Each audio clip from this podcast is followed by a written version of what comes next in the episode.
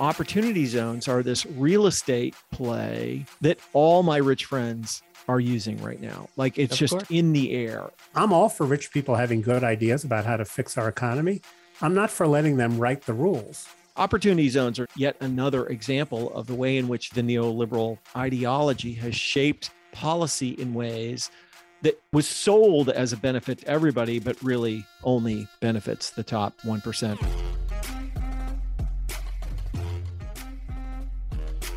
From the home offices of Civic Ventures in downtown Seattle, this is Pitchfork Economics with Nick Hanauer, the best place to get the truth about who gets what and why.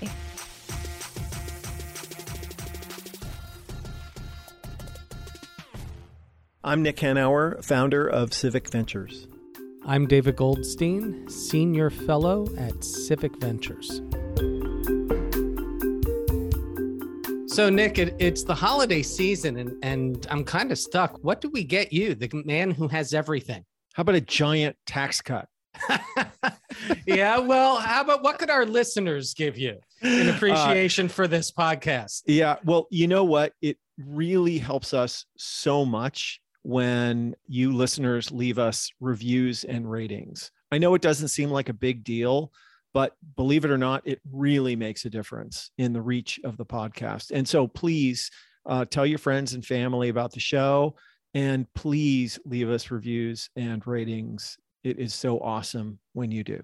Okay, that's a, that sounds great. And uh, speaking of tax cuts, Nick, uh, Yeah. this episode is, is like a gift for you.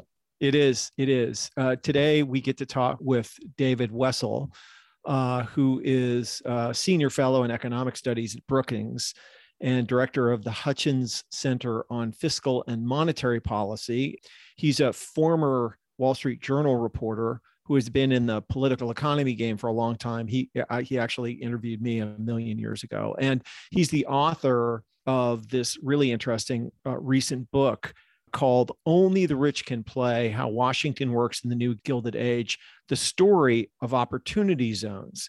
And why I'm I'm super excited to have the conversation is that you know opportunity zones are this real estate play that was made possible by the Trump tax cut of 2017 that all my rich friends are using right now. Like it's Of just uh, like it's just in the air and it's basically a way of shielding taxes for rich people sold as a benefit for poor people.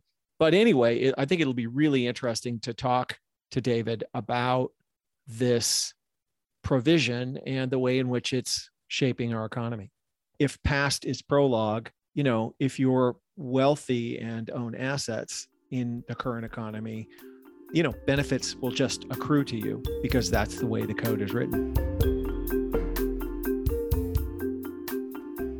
I'm David Wessel. I'm director of the Hutchins Center on Fiscal and Monetary Policy at the Brookings Institution and the author of a new book on opportunity zones called Only the Rich Can Play How Washington Works in the New Gilded Age. Uh, that's fantastic. So, uh, David, uh, I'm fascinated to have this conversation with you and uh, excited that you wrote this book because so many of my wealthy friends are uh, engaged in this opportunity zone thing. Uh, and in fact, I absolutely know that a ton of rich people are getting richer using this uh, strategy. So, can you explain for our listeners what an opportunity zone is in broad strokes? Opportunity zones, which were part of the 2017 tax bill, created 8,764 tax havens across the United States. Census tracts in which, if someone has a capital gain, they take their profits, they get a discount on their capital gains, and they get to pay the capital gains tax a little later. And paying taxes later is always better than paying them sooner. And then the big benefit is if they invest in almost anything in an opportunity zone and they hold that investment for 10 years, they don't have to pay any capital gains taxes whatsoever on any profits. Can you explain that by using an example with numbers? Sure. So let's say I have some stock and I bought it a long time ago. Say it's I was smart enough to buy stock in Apple and I'm sitting on $100,000 worth of capital gains. of course, the way our tax code works now, I don't have to pay any taxes on that stock if I hold it. But the day I sell it, I'm going to owe capital gains taxes. So let's say if I have $100,000 worth of profits, I'm going to owe about $28,000 worth of capital gains taxes. If I choose to sell that stock and put it into an opportunity zone, I get a discount on that capital gains tax, let's say roughly 10%, and I don't have to pay that tax until 2026. So that's the incentive for me to get immediately. I get to delay, I get to sell my stock, I get the profits, I can use them, I can defer paying capital gains taxes for several years, and I don't have to pay the full $28,000. Then I can take that $100,000 profit and invest it in anything an office building, a business, self storage facilities, almost anything. Not a liquor store, not a massage parlor, not a golf course. There's a list like that in the law. And if I hold on to it for 10 years, and anything in an opportunity zone, anything in an opportunity zone. Okay. Okay. Yes. So, I, yeah. So okay. it has to be in one of these 8,764 census tracts that's been so designated. I put my $100,000 profit into that building or business in an opportunity zone. And presumably I make money on it. So let's say in 10 years it's worth $200,000. Right. I don't have to pay any taxes on that $100,000 profit. Sweet. So, like you could build a luxury hotel. Indeed. So, in the book, I have an example of the Ritz Carlton condos and hotel complex in downtown Portland, Oregon. And the condos are selling for beginning at one and a half million up to seven million dollars each. And the investors in that project are basically reducing their capital gains tax by investing in that project. So there's no requirement that the investment help the people in the community and no rules that you even have to assert that this is a project you're only doing because of the opportunity zone tax break. So, you know, at the end of the day, it was a scheme to turn low value real estate into high value real estate. well, hmm, I don't know. That might be a generous interpretation. Yeah. okay. How about the alternative? It was a scheme to cut the financing costs for some real estate projects that would have been built anyways. Yeah. Wow. Okay. Uh, and the thing that's interesting is that because this thing was structured in a way with very little oversight from the Treasury, no limit on how many people can reduce their capital gains taxes by doing it, no cap on, on how much money the Treasury can lose, the money is naturally flowing to those opportunity zones that were already beginning to draw some investment, the ones that were either already gentrifying or should probably never have been picked in the first place. And so we don't have very much data, unfortunately, because the reporting provisions got stripped out of the bill as it went through the Senate uh, legislative process. But some economists who are affiliated with the Joint Tax Committee on Congress got a look at 2019 tax returns, and they found that 84% of all the opportunity zones got zero money, and half the money went to the best off 1% of the zones. And that's what you'd expect. Profit seeking investors are are taking advantage of the program. No, they're not breaking any rules. I have a line in the book about don't blame blame the players, blame the game. Uh, there was nothing to lead them to do anything differently. And this was a proposal that was sold as uh, targeting uh, geographic inequality, right? Absolutely. So the interesting history of this proposal, and one of the reasons why I got interested in it as a book, is it didn't begin at some think tank or some presidential campaign policy shop it was the brainchild of Sean Parker, the guy who founded Napster, was involved in the early days of Facebook, and was played by Justin Timberlake in the movie The Social Network. And Parker, who I think was well intentioned, saw lots of places that he thought needed money, lots of rich people who had money. His original idea was not real estate, but to help seed new startup businesses.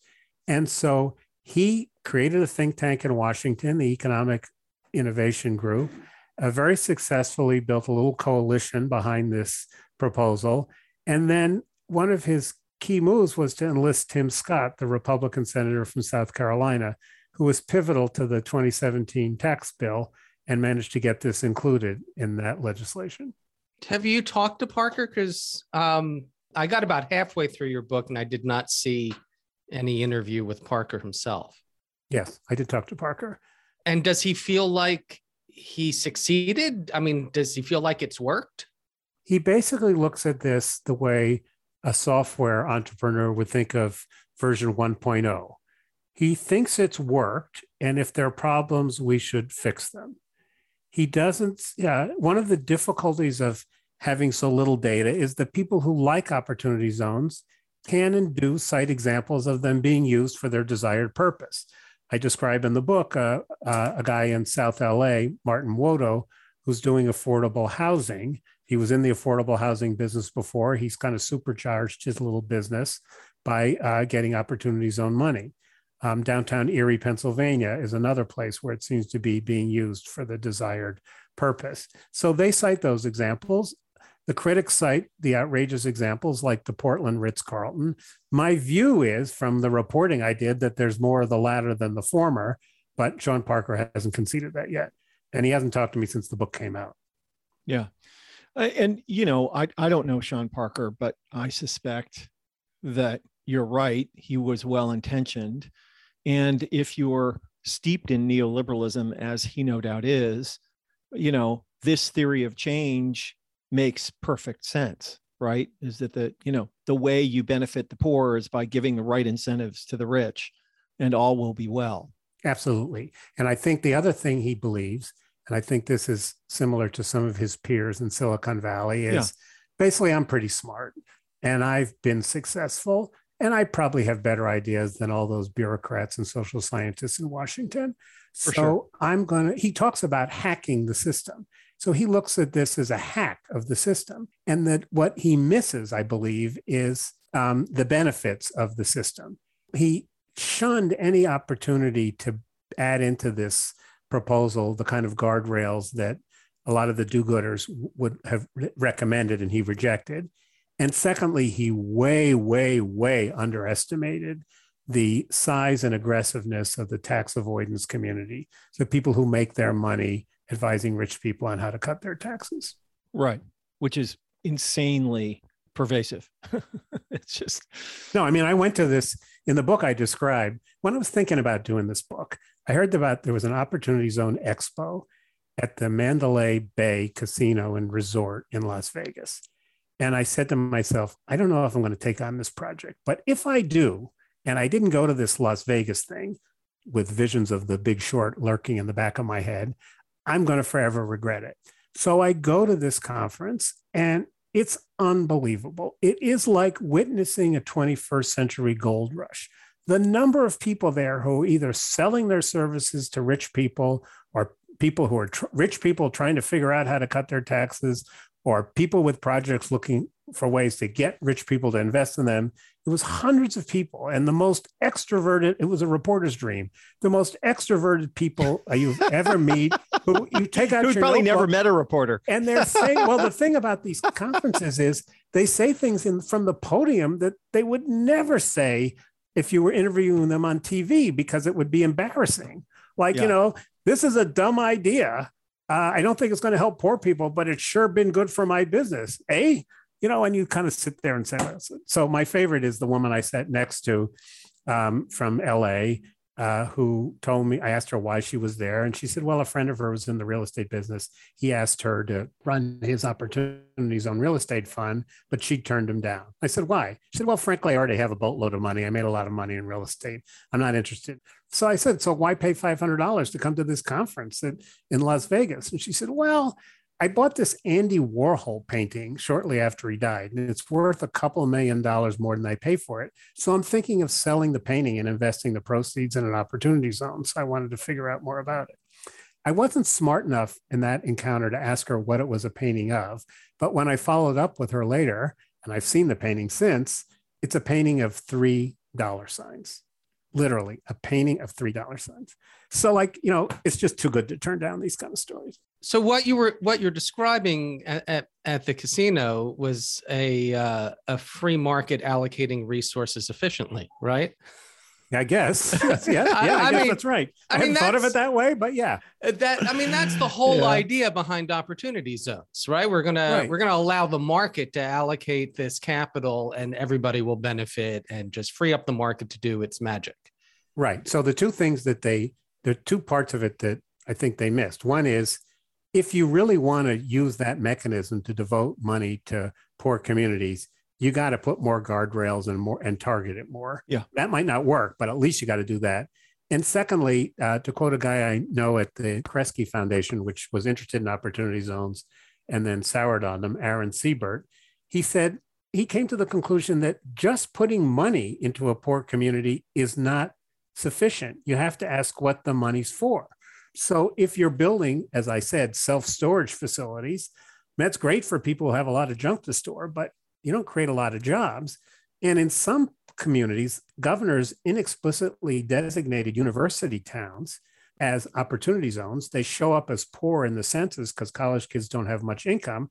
So there's a little cottage industry of building luxury rental student housing for students whose parents can afford to rent them a place. They don't have to live in the lousy dorms. And there's those people are getting opportunity zone money. So they they had too much. I, it's, it's as if they thought every rich person is a social invest, social impact investor. And why would you think that? I don't think there's any evidence. Well, I mean, that's just that's just hardcore neoliberal.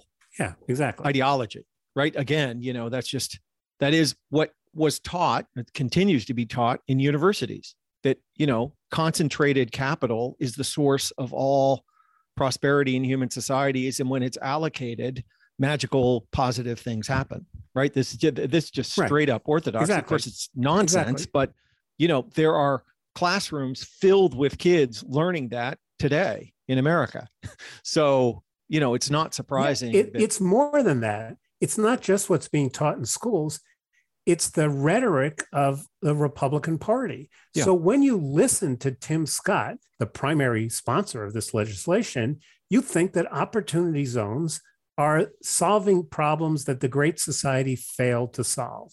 That all we need to do is get government out of the way, let rich people invest, let the market work, and everybody will live happily ever after. And when you listen to his version of this, you think that we cured poverty because he of this legislation, even though it's not really that big and just getting started. And so that that's taken hold of a whole set of people. Government is the problem. Yeah begins with Ronald Reagan, but it's being reinforced now by people like Tim Scott.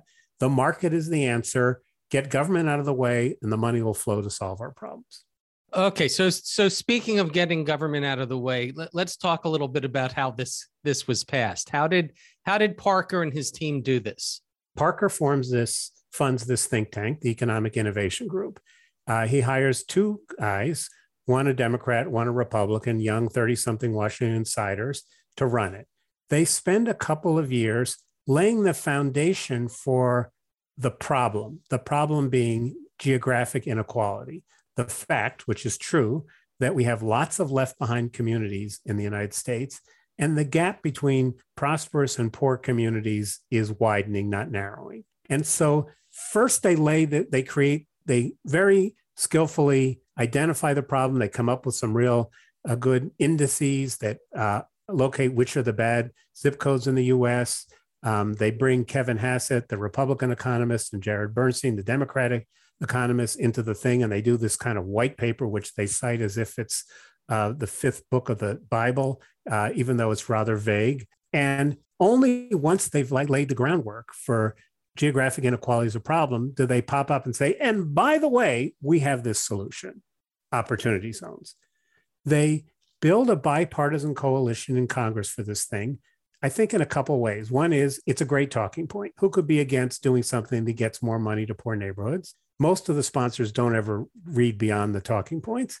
And Sean Parker himself turns out to be a pretty charming and effective lobbyist, helped a bit by his campaign contributions. But even more than that, he's a very engaging guy. I talked to members of Congress who talked to him, and he just he enjoyed talking to members of Congress and bringing them on, on board. So they have this legislation. It's proposed in 2016. It's going nowhere. Lots of bills are introduced in Congress. And then the key, as I said before, is Tim Scott very quietly gets it inserted into the Tax Cut and Jobs Act of 2017. So quietly that no national newspaper even notices it until a month after the Trump signs the bill into law. And that was deliberate. Once they got it in the bill, they didn't want to talk about it because that could only cause trouble. It never had a hearing. It was scrubbed uh, in a very cursory way by the Joint Tax Committee staff. So there's some changes made, but um, the, the Treasury was faced with a rather rough piece of legislation, had had the power to write some regulations, which it did, but the Trump Treasury wrote regulations which, as the EIG guys like to say, were very taxpayer friendly. That is, more friendly to investors than to the poor people in the communities this was supposed to help. Amazing, but not surprising. So, eh, so David, tell us the story of how you came to this. Why did you write this book? How did you figure it out? I work at the Brookings Institution, and one of my colleagues is a public finance economist named Adam Looney, who had worked in the Obama Treasury, who can get more exercised and morally outraged about small provisions in the tax code than anybody I've ever met. I mean, he would come into my office and, and, and describe how the distillery industry was ripping off the taxpayers by you know stuff. In fact, he he he proposed once that he should uh, spend a year taking every pot, create a distillery and getting every tax benefit possible, and then writing a book about it. So he mentioned this to me. I hadn't heard about it. I was kind of interested in this question of place-based policies, and I thought this is kind of like Brookings white paper kind of stuff. And then he just mentioned in passing that Sean Parker was involved and was fact responsible for this. Well, suddenly it went from a uh, a white paper to like, oh, this could be a good narrative, and that's what really turned me onto it. And as I said, I went to Las Vegas. I didn't know that would be like the best reporting of the whole trip, Las Vegas, um, and and it seemed like a, a, good thing to do. I think it um, I think it does tell a story about how Washington works. In that a rich guy let's say he's well intentioned, manages to spend a few million dollars and get some social program into law without much scrutiny. And now all these people are taking advantage of it, while there's all sorts of other programs, uh, proposals that languish. Um, yeah. I'm all for rich people having good ideas about how to fix our economy. I'm not for letting them write the rules uh, and, and put them into law. Hear, hear that, Nick? Well intentioned. Yeah, I rich, know. Rich uh, yeah, guys. I know. I know. I know. Yeah, yeah. somebody on that on this call that may resemble may resemble that remark. You mentioned David that you used a couple examples. I know in the book you mentioned Erie, PA, and South Central LA, where apparently the right. you know these are going into um, uh, census tracts that need the money. Yeah. In those areas, do you know is it actually is it actually improving the lives of low income people? Yeah, I think so. But here's the point Is it possible to use this for the intended purpose? Yes. Is there any requirement that it be used for that purpose? No. Does the bulk of the money go to those purposes? My judgment, subject to change if we get more data, is that the bulk is going to things that don't need it. I spent a lot of time in Baltimore, which is a troubled city that mm-hmm. if any place deserved the money. And I didn't find very many projects in the gritty neighborhoods of Baltimore. Yeah. In Erie, Erie is a fascinating place. It's a very poor downtown. There was a, a grassroots, well, I shouldn't say there was a local business led effort to revive the downtown, spurred in part by a very unusual insurance company, Erie Insurance, which is based in Erie. It's a New York Stock Exchange company, but all the voting stock is controlled by the family of the founders somehow they got a New York Stock Exchange Fortune 100 company, but all the voting shares are in the founding family. And the uh, recently retired CEO who married into the family says that uh, some people wanted to move out of Erie, and he said, "No, we're we're staying in Erie." And they put a lot of money into the downtown. Opportunity zones came along, and they managed to leverage that to finance a project that was already underway. Um, SoLa Impact in South LA is a different story. Basically, uh, I think they're, as best I can tell, they're improving the housing stock of South LA. Uh, they renovate and rent to Section 8 federally subsidized tenants. They have a fairly good reputation. And because they got opportunity zone money, they are able to do more houses and they're doing a little business incubator. So I think in those cases, it is. And I did find one tiny project in Baltimore it's a block that looks like it's completely bombed out. It's like six row houses with only one one building still standing. The rest are look like Dresden after World War II. Mm-hmm. And the developer there got about a million and a half dollars of opportunity zone money to rehab those. That's basically one of the smaller condos in Portland. So it gives you a sense of where the money's yeah. going. But I mean, I think that, you know, the high level question, of course, isn't, uh, you know, can we find examples where the intent of the act was met, but rather how much in aggregate are we spending on this program? And could it be spent better helping disadvantaged people? Exactly. That's and exactly that's the, the, right question. question. Do you have any idea how much in aggregate this program is costing taxpayers? So it's a guess. We're guessing here. The program was very carefully structured so that it doesn't quote cost much in the first 10 years and that's important because when Congress considers legislation, it looks at the 10 year price tag. And because the people have to pay taxes in 2026, that means that there's a, some revenue in 2026 that makes the 10 year cost look very low. I don't know what it's going to cost afterwards. My guess is, and I, I want to underscore guess, that somewhere around 75 to $100 billion has been invested in opportunity zones so far. And so all the revenue loss will come after the 10 year window. And so we know that some of those properties will be profitable and presumably a lot of the profits will be uh, avoid taxes, but it's really hard to know without knowing what the next 10 years will be like. Um, there are a number of other provisions that make it even more attractive to real estate. Now, the trouble is that tens of billions of dollars doesn't sound like a lot in the current context when Congress is debating trillion dollar bills. But when you look at the amount of money that's spent on these place based policies aimed at poor people, it's significant. And so Annie Donovan, who was at the Treasury and is now at uh, LISC, the Low Income Support Corporation or something, she, she says, like, I think the money lost to the Treasury on this would have been better spent if you said to the money, we're going to invest directly in minority and women owned businesses in poor neighborhoods. And I do sometimes think that running the, a system where you have to run this stuff through the tax code with all the leaks and bends and and people trying to siphon money off it, the the alternative is of course just raise taxes on rich people and then the government can put the money where it thinks it want to go. We don't have to run it through the whole tax system. And there are days when i think we should just do that the trouble is, it seems to be politically impossible. So this becomes the alternative. Yeah.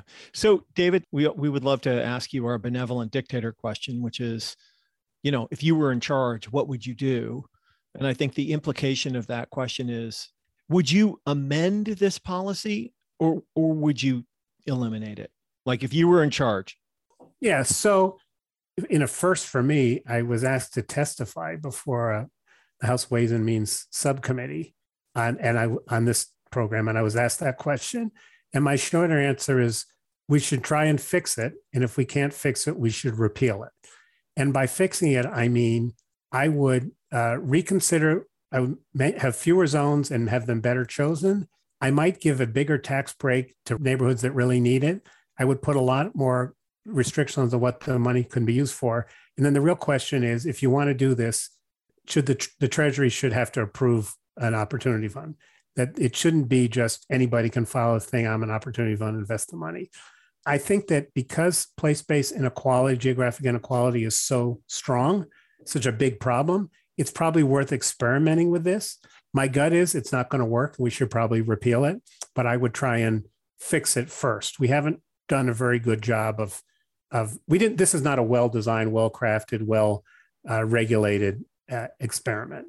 And I would be willing to try to experiment with a better program before I gave up altogether. But if you ask me, do I think it's going to work? I would say no. And I presume you would impose reporting requirements. Oh, absolutely. What's the use of having an experiment that doesn't oh, produce oh, totally. any data? Now there is there is to be fair, there is both foes and fans of opportunity zones agree we should have more reporting some of the people who are friends of opportunity zones want more reporting to the IRS, which then you have a lot of privacy rules that prevent the public and scholars from examining it. But we um, absolutely, I, I mean, that's a we should do that no matter what, because otherwise we're guessing. I pretty strong view that I'm right about this, but I stand to be my mind changed. So definitely more reporting. And there, there's been some academic work because uh, since 56% of the census tracts in the US were eligible to be designated, governors could designate up to 25% of the eligible tracts. The obvious social science here is to look at tracts that were eligible and not designated and compare them to tracts that were designated and see how, how the things worked. But you can't see much unless you know how much opportunity zone money went into that thing and for what. So I found this by just talking to people, or some people brag on their websites and there's some public disclosure. But as a rule, you can see a building going up in an opportunity zone, and unless somebody tells you, you don't know whether it's an opportunity zone funded project or just a regular real estate project. Yeah, interesting. So the final question that we ask all our guests is why do you do this work? I learned at the Wall Street Journal and in doing stuff for National Public Radio that people are really interested in the economy and often find it hard to understand what's going on. So what I my goal is to find ways to tell stories that illuminate the economy for people so we can make the world a better place. I love it. Well, thank you. Thank you. Uh, great talking to you. Thanks for your work. Okay, okay. take care. Thanks. Bye-bye. Bye.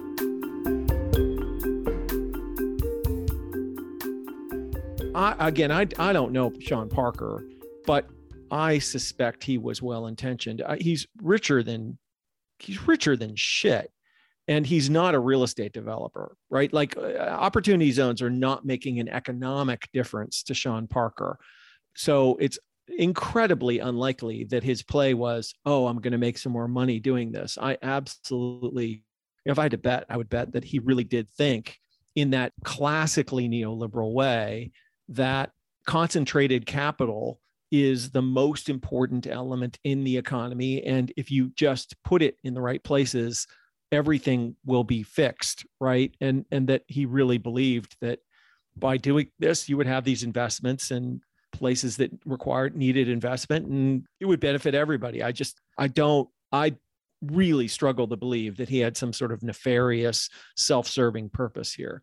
But you know, that's what happens when you believe the neoliberal bullshit and, you know, this is just yet another example of the way in which that ideology has shaped policy in ways that was sold as a benefit to everybody, but really only benefits the top 1% or one tenth of 1%. That's a classic instantiation of that. Yeah. I think it gets beyond economics, Nick. Um, you know, uh, our listeners, if uh, maybe you want to go back and listen to our interview with Anand Giridharadas, and at the point that he makes about philanthropy that maybe instead of giving more, the super rich should just take less. Yeah. And and that has to because you know you're you're not necessarily rich just because you're smarter than everybody else. I know you, Nick. You're really smart. You're smarter than most people. But my God, you were so damn lucky, and you admit that. Yeah. And you know, even really smart people make mistakes. We they don't know yeah. everything. Yeah. So you know, the idea that somebody like Sean Parker can step in and say, ah, everybody else got this wrong. The problem with all of these place based tax credits in the past was that there were too many restrictions, too many regulations, too much reporting. If we just you know, remove all that bureaucracy, the market will direct this money where it needs to go. And of course, as usual, uh, the money goes to benefit the the very wealthy. Yeah, but Sean Parker is neither the first nor the last no. uh, wealthy person to have had a big impact on this kind of policy, for better or worse.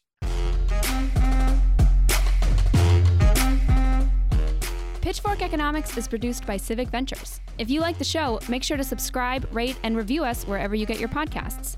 Find us on Twitter and Facebook at Civic Action and Nick Hanauer Follow our writing on Medium at Civic Skunkworks and peek behind the podcast scenes on Instagram at Pitchfork Economics. As always, from our team at Civic Ventures, thanks for listening. See you next week.